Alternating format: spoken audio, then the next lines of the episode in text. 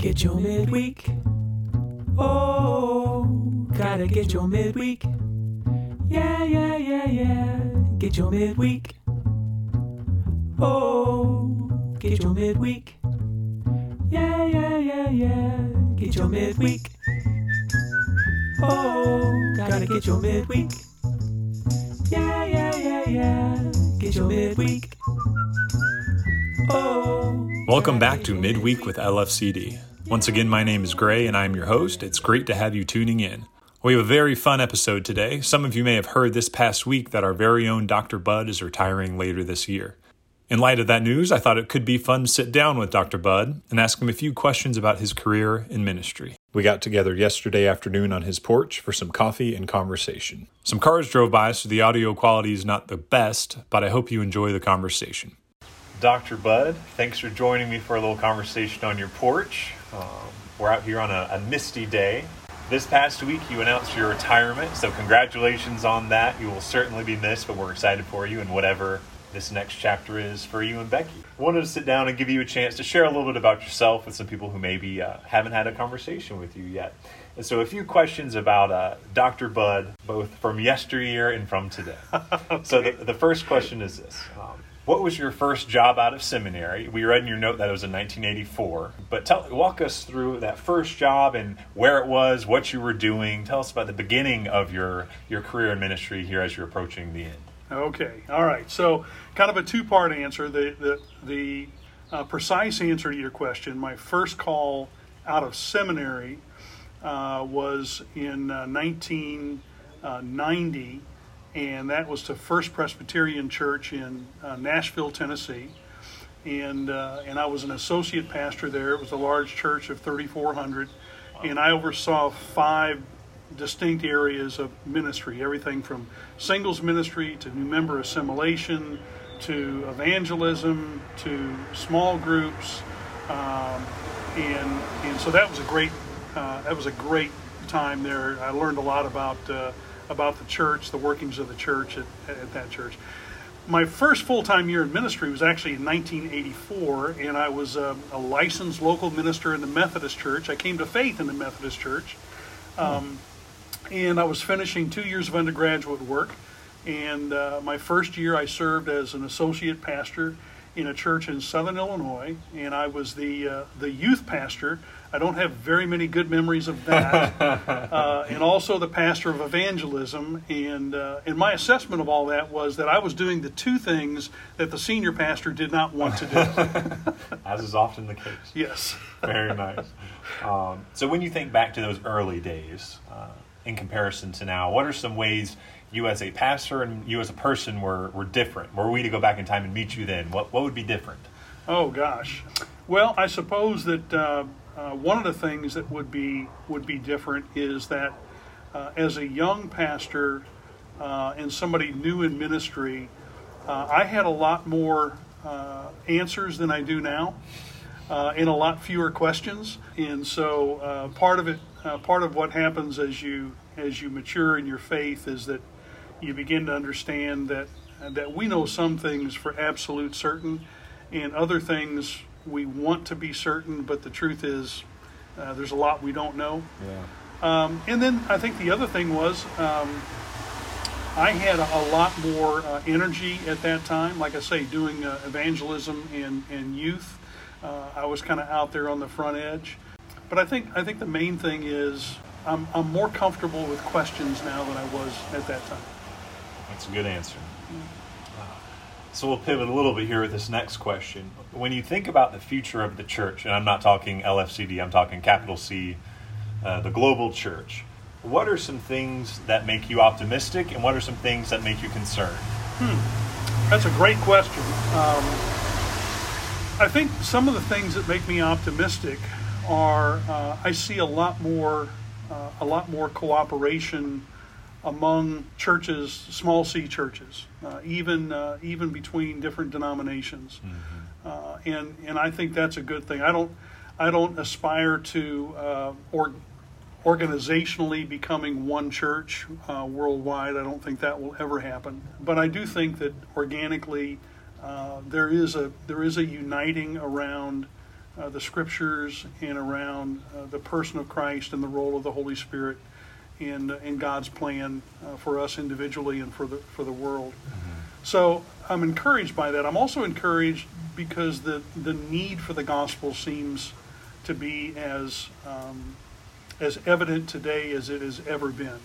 Uh, I don't I don't think it's more evident today than it's ever been, but it is certainly as evident.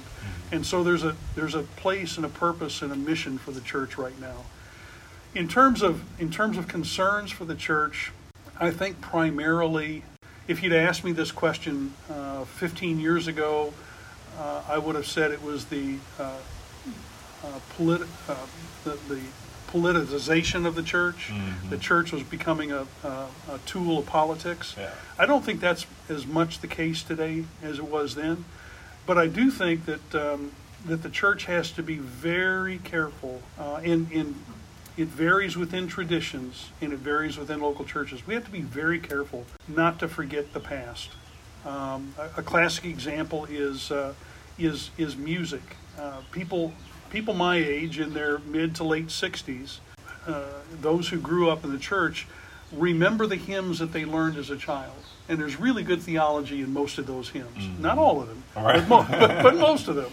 Um, and, and that's something that was passed down from generation to generation to generation. Yeah.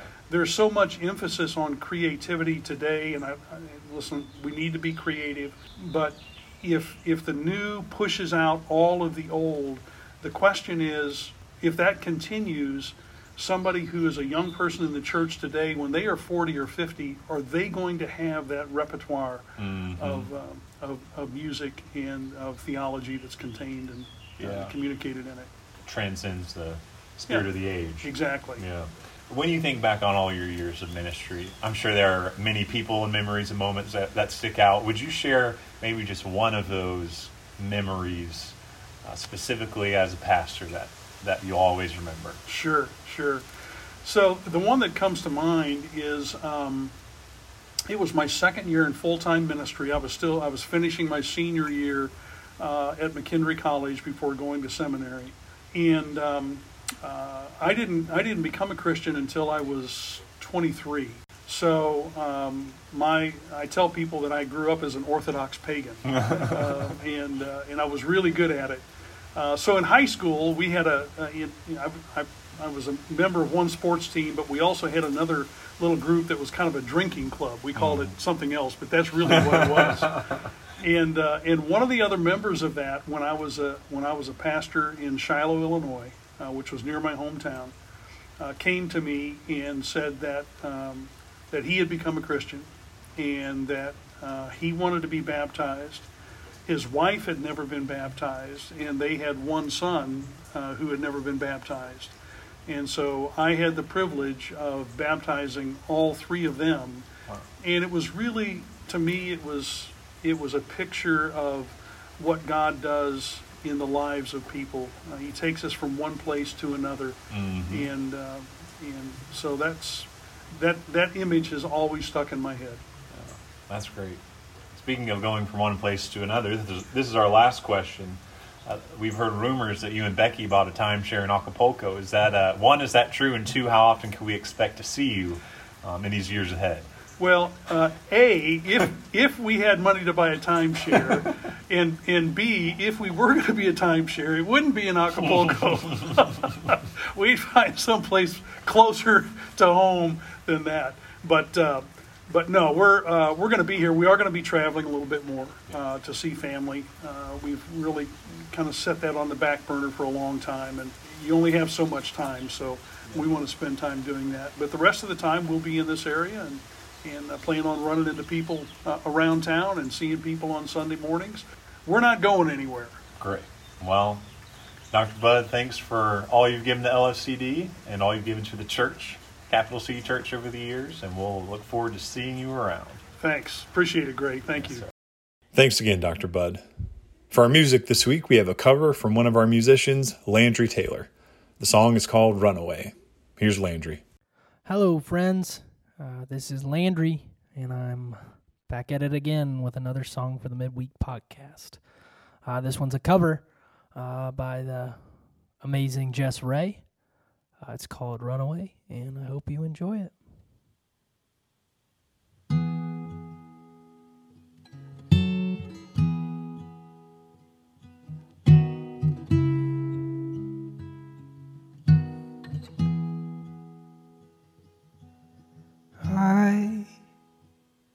See it in your eyes.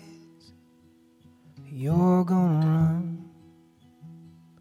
You're gonna run.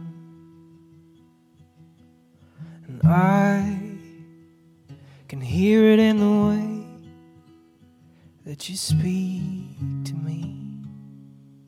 You're gonna leave. So as you slip away,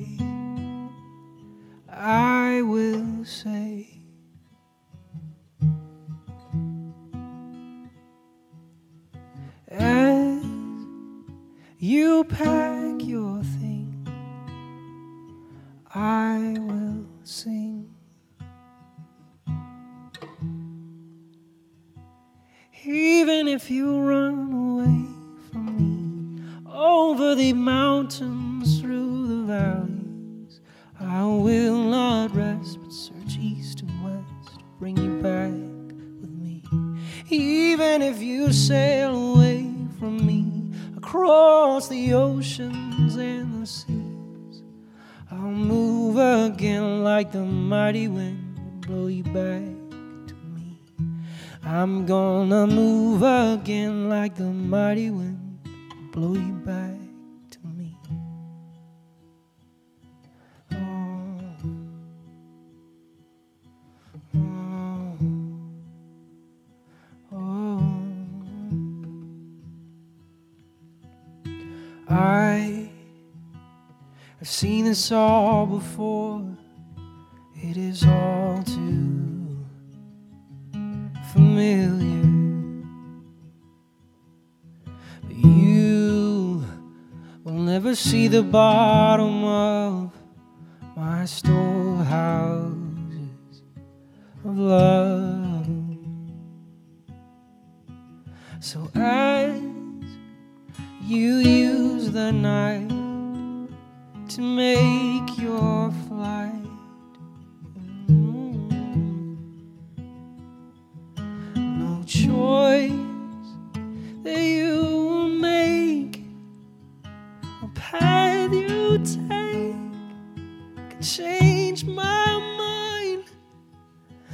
Even if one day you decide you will find somewhere else to hide, I will walk your way and call your name and wait for your reply.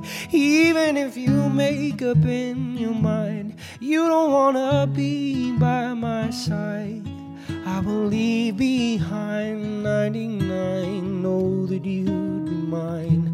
I'm gonna leave behind 99. Oh, that you'd be mine. Oh, oh, oh,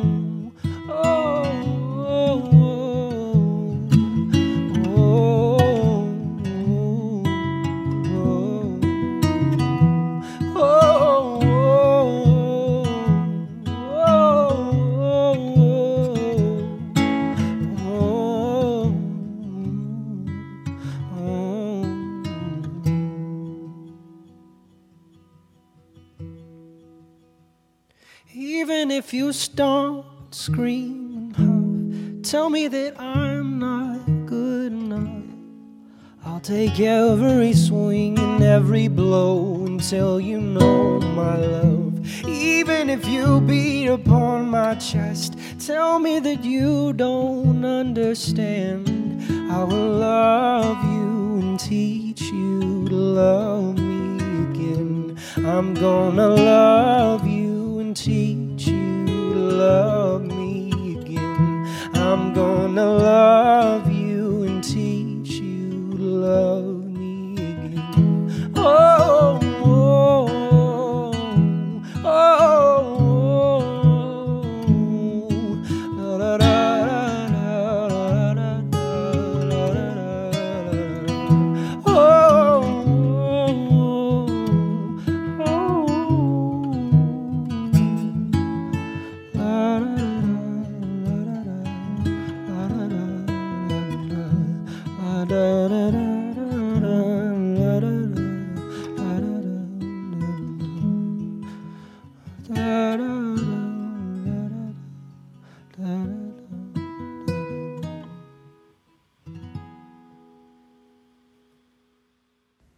Thanks again, Landry.